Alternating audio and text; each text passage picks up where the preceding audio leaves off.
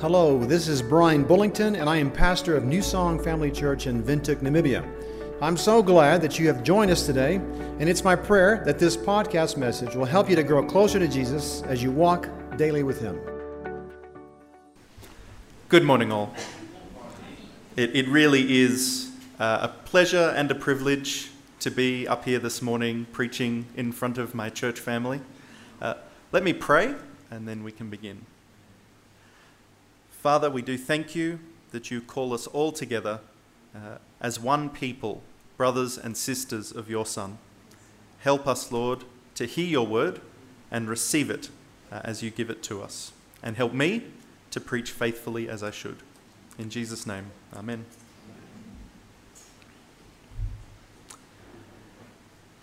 A churchgoer prays for wisdom from God. They remain foolish. A man tormented by Satan prays over and over for that torment to be taken away. It remains with him. A parent prays for their sick child to be healed. The child dies.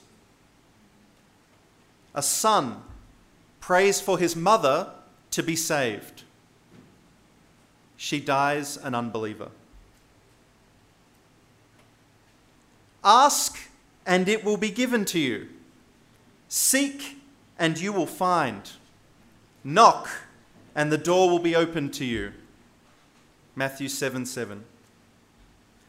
If you believe, you will receive whatever you ask for in prayer. Matthew 21 22. You may ask me for anything in my name, and I will do it. John 14 14. Maybe you've read passages like these and then asked yourself, why doesn't God give me what I asked for? Maybe you've asked yourself that question this month. As a church, we've been fasting and praying. Now, of course, not all prayer is about asking for things, but asking is a part of prayer it is something God encourages us to do. And the Bible shows us there are three basic answers to prayer when we ask God for something. The first answer is yes. God gives us what we ask for. This is obviously the answer that we want when we pray. You never ask for something you don't want. When we think of God answering prayer, what we're really thinking of is God answering yes. In fact, in the Bible, they use the term God answered my prayer to mean God gave me what I asked for. He answered yes to my prayer. And I hope you've all had this happen to you in your Christian life. You pray for a job and you find one. You pray for healing and you're healed. You pray for a spouse and one appears.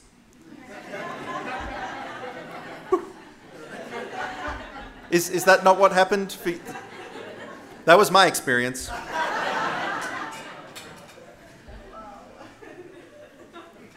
Every time we receive a yes answer to prayer, we are beneficiaries of God's incredible grace his undeserved favor. We get to see God glorified. Our faith is strengthened just a little bit. We see good things happen in the world and we receive good things. All that is grace because we don't deserve to have our prayers answered. What I mean is, God doesn't owe us a debt whereby he must repay us we are the ones in debt to God eternally. And yet, God, like a loving father, provides for us as his children. He gives us things. He answers our prayers with a yes. And that's incredible. The second answer we can receive from God is wait. So we pray, and nothing happens immediately. Perhaps something has to change first, or maybe God gives us what we ask for, but it takes time. We can pray for something for a long time, even for years, before we finally see the result that we were seeking. Now, sometimes that's normal. So, if you've ever had a child start university and you pray for them that they will pass all their subjects, you don't expect to wake up the next morning and they're off to graduation. Right? Some things just take time, and that's normal. But sometimes we pray for something that could happen immediately, but doesn't. Like a prayer for healing which God could do miraculously in a moment. But sometimes He works through years of medical treatment. And sometimes God will only answer our prayer in eternity. If you have ever prayed for world peace, or if you've ever prayed, Lord, your kingdom come, please send Jesus back. If you have prayed, I wish there was no more pain. I wish there was no more hunger. I wish there was no more suffering. I wish there was no more injustice. God says yes to those prayers, but only in the new heaven and the new earth. We have to wait.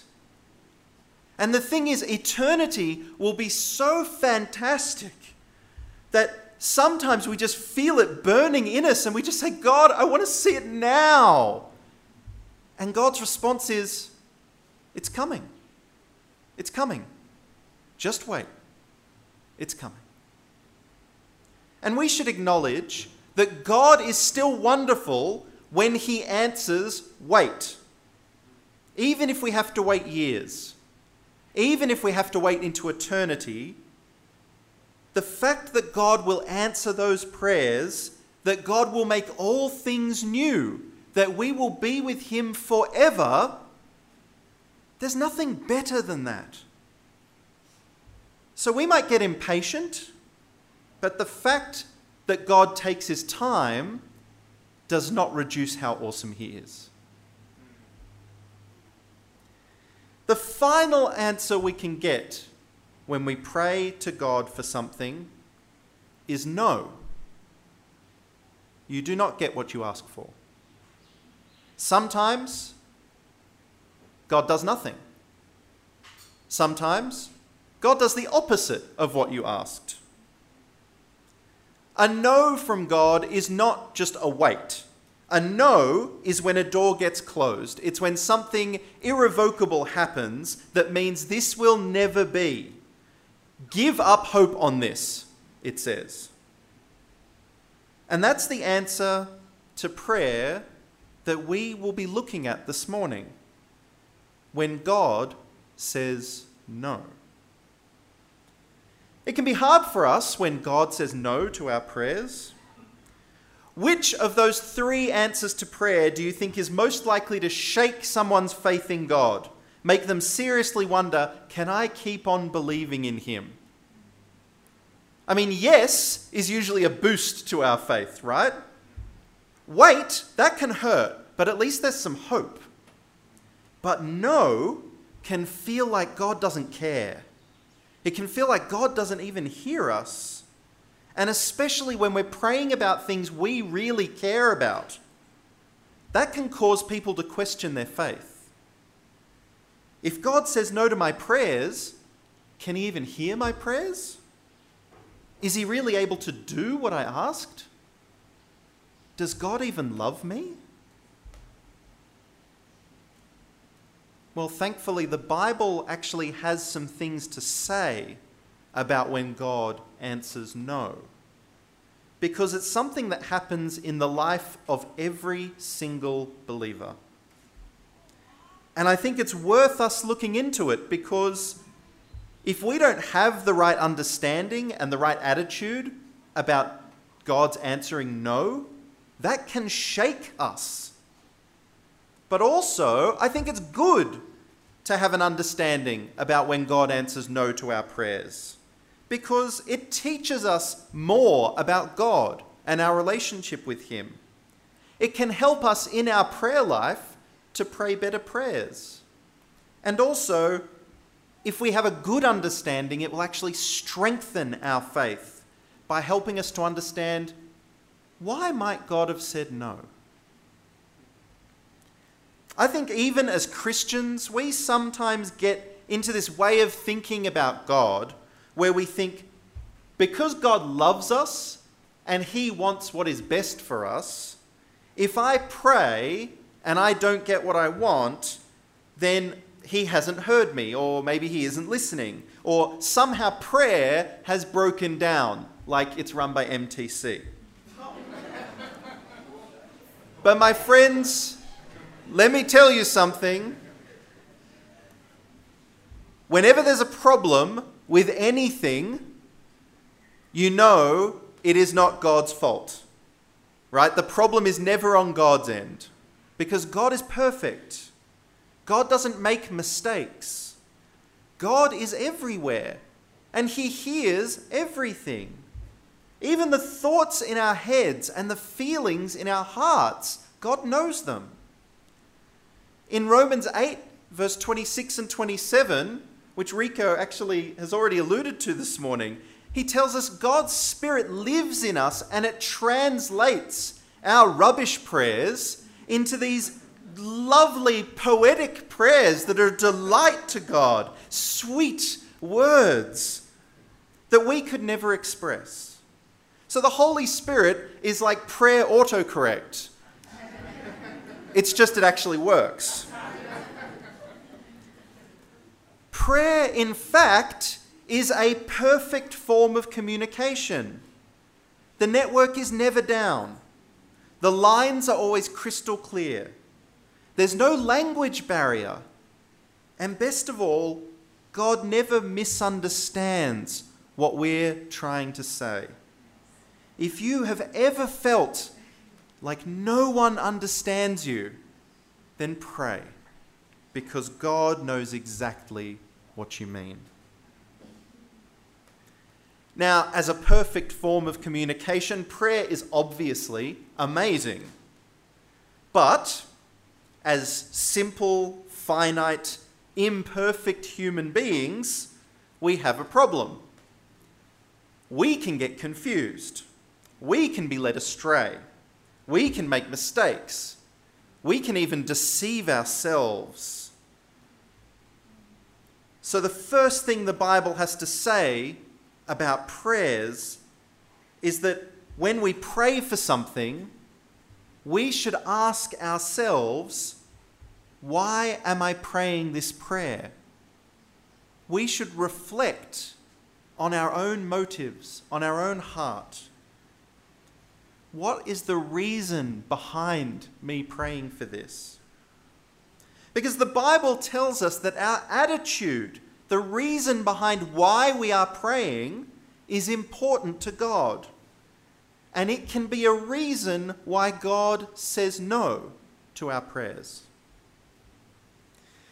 So I've come up with three questions that I think will help us examine ourselves when we pray but you can even ask yourself these questions after you've prayed for something and maybe received no as the answer to see does the problem lie with me? Reflecting on prayer is a really good habit. Uh, we should actually do it regardless of what answer we get. Uh, and it really helps us with prayers of thanksgiving to God as well when we reflect on our other prayers in our prayer life. But okay, here's my three questions. Question number one this is the first question we should ask ourselves if we receive a no answer from God. Do I actually trust God at all? And you might be thinking, wow, Ben, uh, okay, you're going a little bit far here. I mean, maybe my prayer life is a little bit hit and miss, but are you questioning my faith right now? And the answer is no, I'm not. Jesus is. Do you remember Matthew 21 22 that I read just a few moments ago?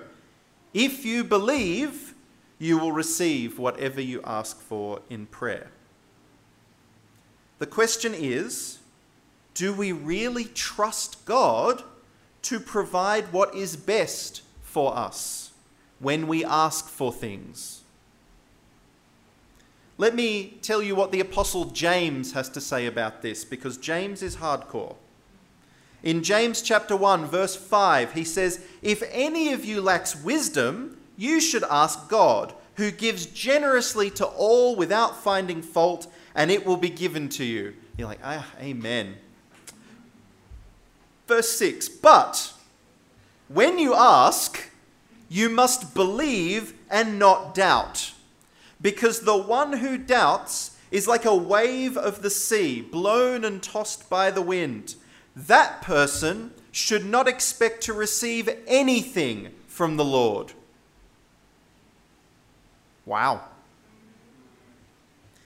Now, it's important we pause for a moment there and realize this verse is not talking about what we might call faithful doubt.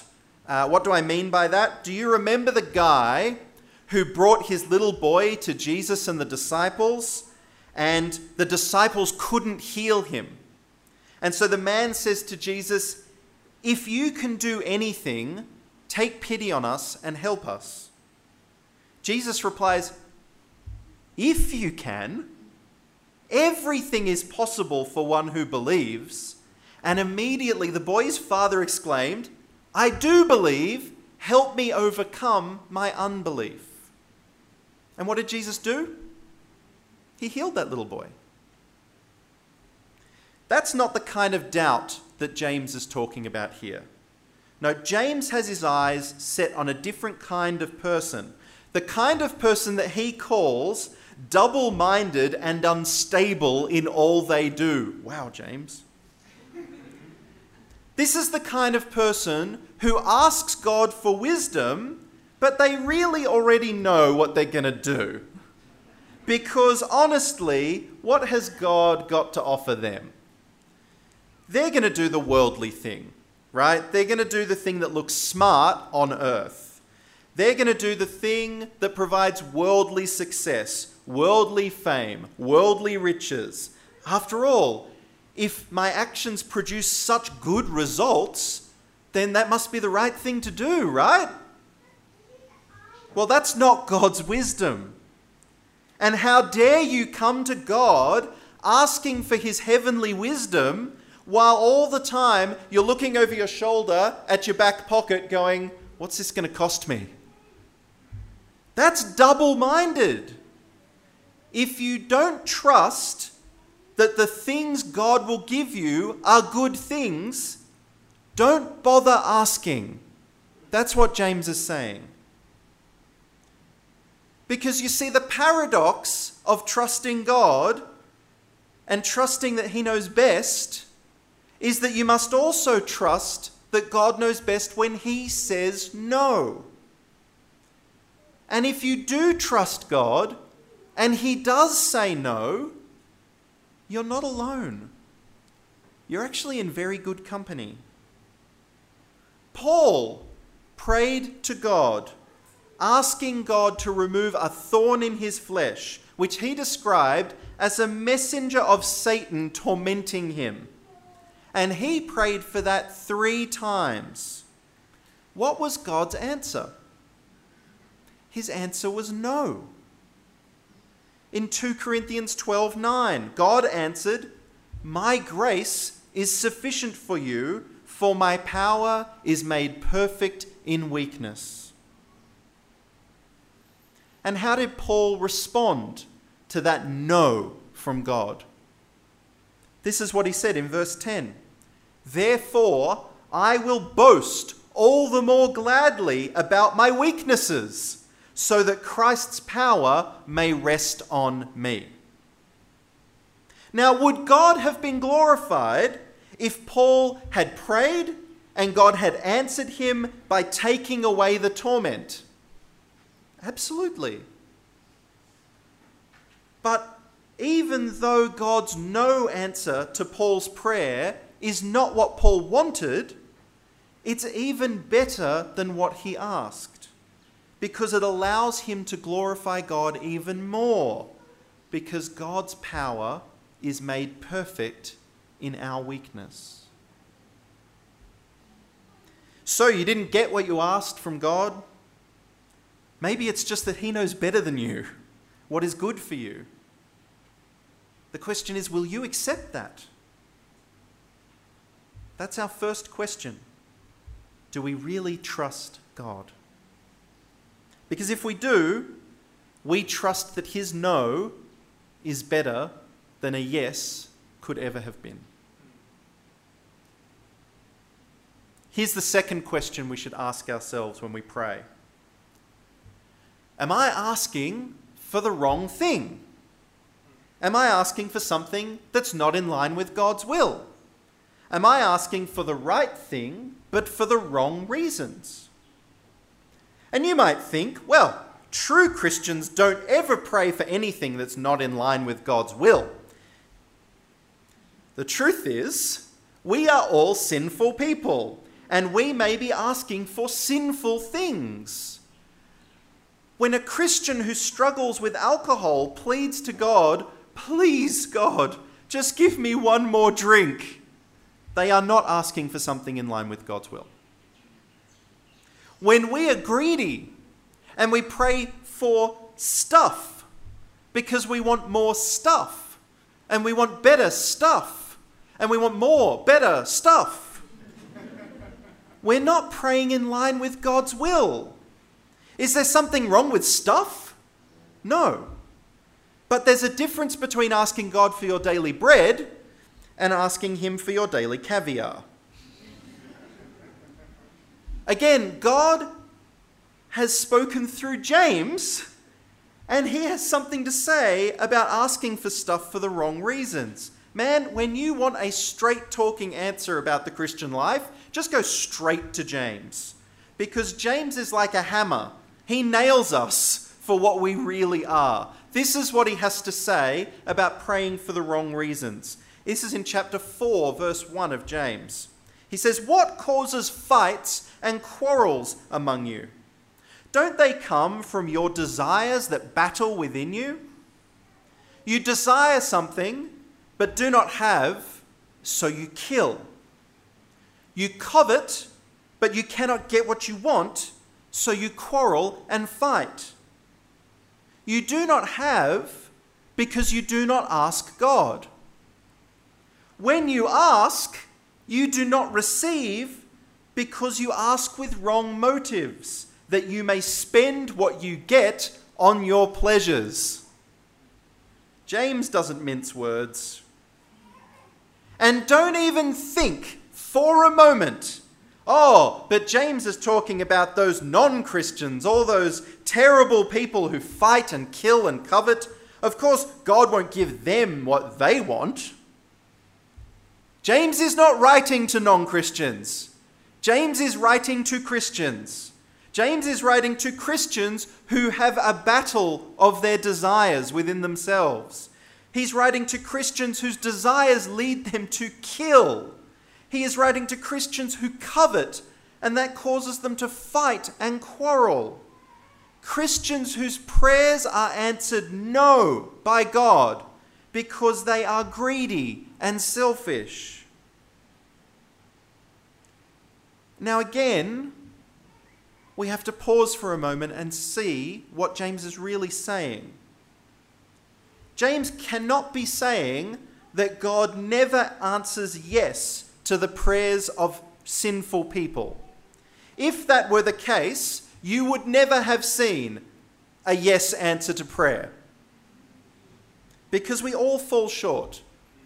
That's not the point that James is making. And you should not say, well, I'm sinful, so I guess I shouldn't pray. If you say that, you weren't listening to what James said. He said, You do not have because you do not ask God. The point that James is making is God is generous, but he also cares about how you live your life. He cares about your motives. He wants your motives to align with his motives in our prayers and in our whole life. But where can we find out what God's will is and what God's motives are? It's in the Bible. How do you know that quarreling and fighting are bad? It's in the Bible. How do you know that killing and coveting are wrong? It's in the Bible. How can we be sure that when we're praying, we're praying with the right motives, not just to spend what we get on our pleasures? We reflect on our motives and we compare them to what we find in the Bible. We must not and we can not take up God's perfect form of communicating with Him in prayer while we ignore God's perfect form of communicating with us through Scripture. It's a two way street. And sometimes our motives are not wicked, but God's plan is still different to what we ask. Here's a prayer from Mark 14:36. Abba, Father, Jesus said, everything is possible for you. Take this cup from me. Jesus didn't want to be crucified. Is it wrong to want to not be crucified? No, of course not. But Jesus knew God's will. He knew that God's answer was no. Because God had a plan for the salvation of everyone who believes. And Christ accepted it. And he said, Yet not what I will, but what you will. And aren't we glad that God said no to Jesus' prayer that night? Because our eternal futures rely on that no. So, like Christ, we must accept that sometimes when we pray, it's not what we will, but what God wills that will be done. So, question one Do I really trust God? Question two Am I asking for the wrong thing? Here's the third, the last question that we should ask ourselves when we pray or when God says no. Am I asking to escape the consequences of sin. Now, I want to clear up first of all, I believe there is one prayer that God always answers yes to. And that prayer is, Lord, save me. God will never say no if we ask Him to save us. But just because Christians are saved from eternal punishment does not mean that the consequences of sin in this world just pass us by. Sometimes they might, but sometimes they will not. I don't know how many times I have heard students praying, God, please give me good test results because I didn't study. Sometimes they do fine. Mostly they do not.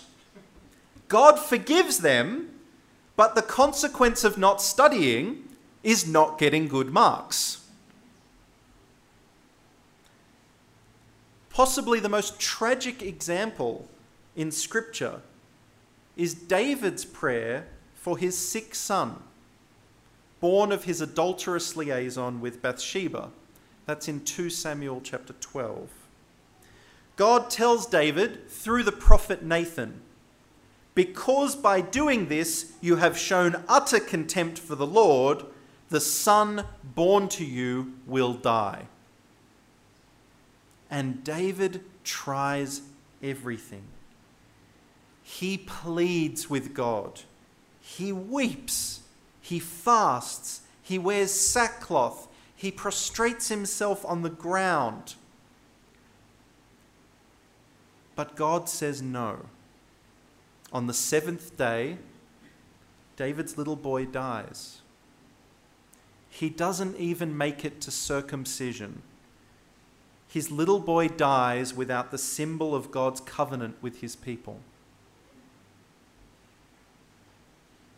Now, I've never lost a child. I have no idea how painful that must have been for David and how painful it must have been for Bathsheba. It must have hurt David all the more to know that his child died because of his sin against God. So I don't know how he felt, but I wish that I could have David's response to God's no. When the child dies, he gets up, he cleans himself off, he goes into the house of the Lord, and he worships. He says, While the child was still alive, I fasted and wept I thought, who knows, the Lord may be gracious to me and let the child live. But now that he is dead, why should I go on fasting? Can I bring him back again? I will go to him, but he will not return to me. That is faith. For as long as there was a hope, David was prepared to do everything he could to pursue it because David knew that God is gracious. But when God's answer was a clear no, David accepted it. He had to live with it. Now, for most of us, we don't get a prophet of the Lord coming and telling us that a terrible thing that is happening to us is a consequence of a specific sin. David was the king of God's people. He had done something terrible, and God made it clear what the situation was. But sometimes it will be clear for us too. Do some prison ministry, and you will meet plenty of Christians in prison who know that God has paid the price for their sin and yet wish they had never committed the crimes they are now locked up for. They wish they had never hurt the people they hurt. But they can't go back and undo what they did. Even though they are saved, the consequences of their sin continue to haunt them. Of course, there's nothing wrong with praying that God will graciously save us from those consequences. As David said, maybe God will be gracious. But if his answer is no, we must accept it because sin has consequences. This brings me to what is perhaps the most difficult prayer there is to receive a no to. When we pray for our loved ones to be saved and they die, seeming to reject Jesus. I don't think there's a prayer that can shake our faith more when it is answered no. Because we know that it's God's will that people be saved. We know our motives are good. We want someone to be saved. We know that we trust God for salvation because there is no other way. We feel like, I've done everything right here, God. We're also praying for people we dearly love parents, children, siblings, friends. But when they die denying God, turning their back on Christ, Oh man, that hurts. Of all the prayers we could ever pray, why would God answer no to this one? I've prayed this prayer for God to save people, and I've seen people saved. But I also prayed for my mother for years. She was not a believer. She blamed God her entire life for the bad things that happened to her, and they were pretty bad. But she could not accept that God would allow people to hurt her, and even worse, that if they asked for forgiveness, God would forgive them. She said, If God can forgive them, I cannot forgive God. Now, my mother didn't die suddenly. Like her mother, she suffered from dementia. And so her life, her consciousness, her decision making, they slipped away from her over a period of about 12 years. She died on the 4th of October in 2016, while Penny and I were in the middle of missionary training to come to Namibia. Now, there are some people who say you never really know what decisions someone makes in their last moments before death. You can't know how they conclude their life's business with God. And I believe in deathbed confessions of faith. The workers who only come in at the last hour and yet get paid the full amount. But I also know that wide is the gate and broad is the road that leads to destruction, and many enter through it. But small is the gate, and narrow is the road that leads to life, and only a few find it. I don't believe my mother changed her mind. She made her choice, and she stuck to it.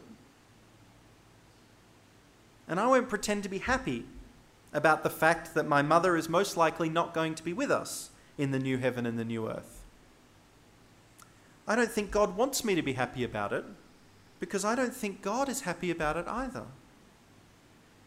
If it breaks my heart that my mother was not a Christian when she died, how much does it break God's heart, who sent his only son to die for her, only for her to reject him?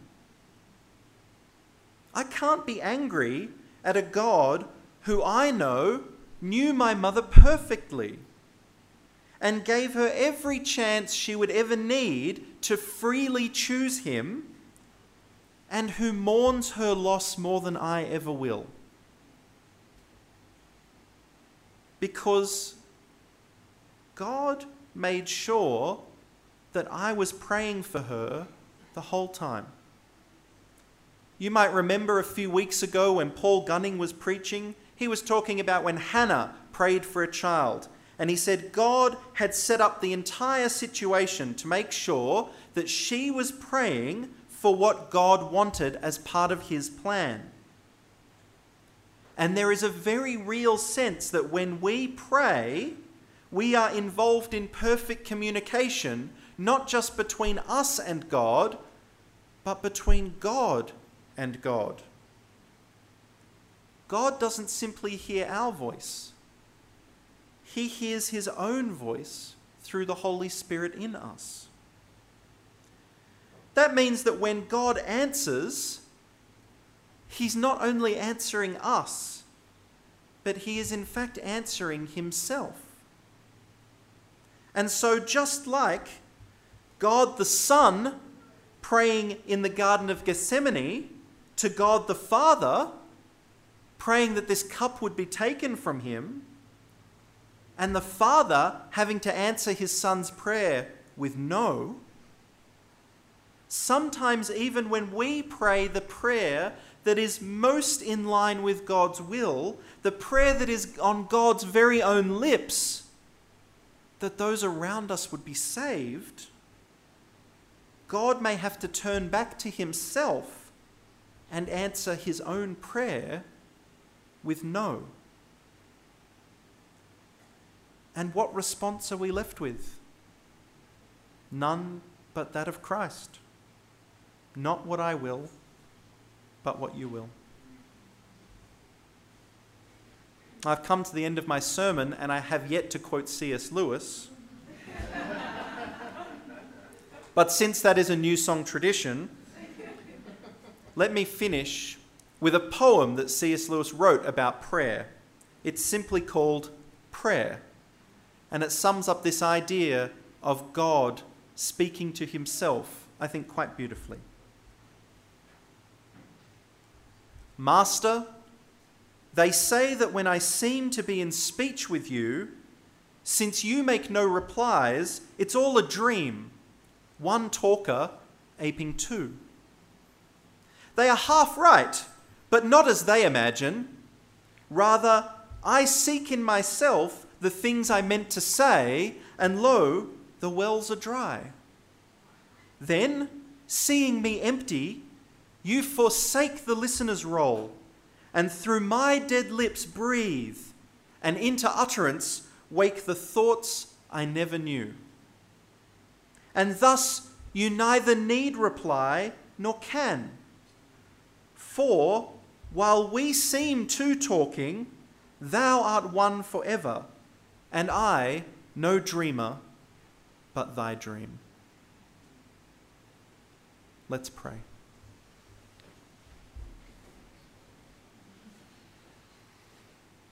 Our Heavenly Father, we thank you that you have given us a perfect form of communication with you. Lord, we thank you the lines are never down. Lord, we thank you that you can hear not just our thoughts, but even know our feelings.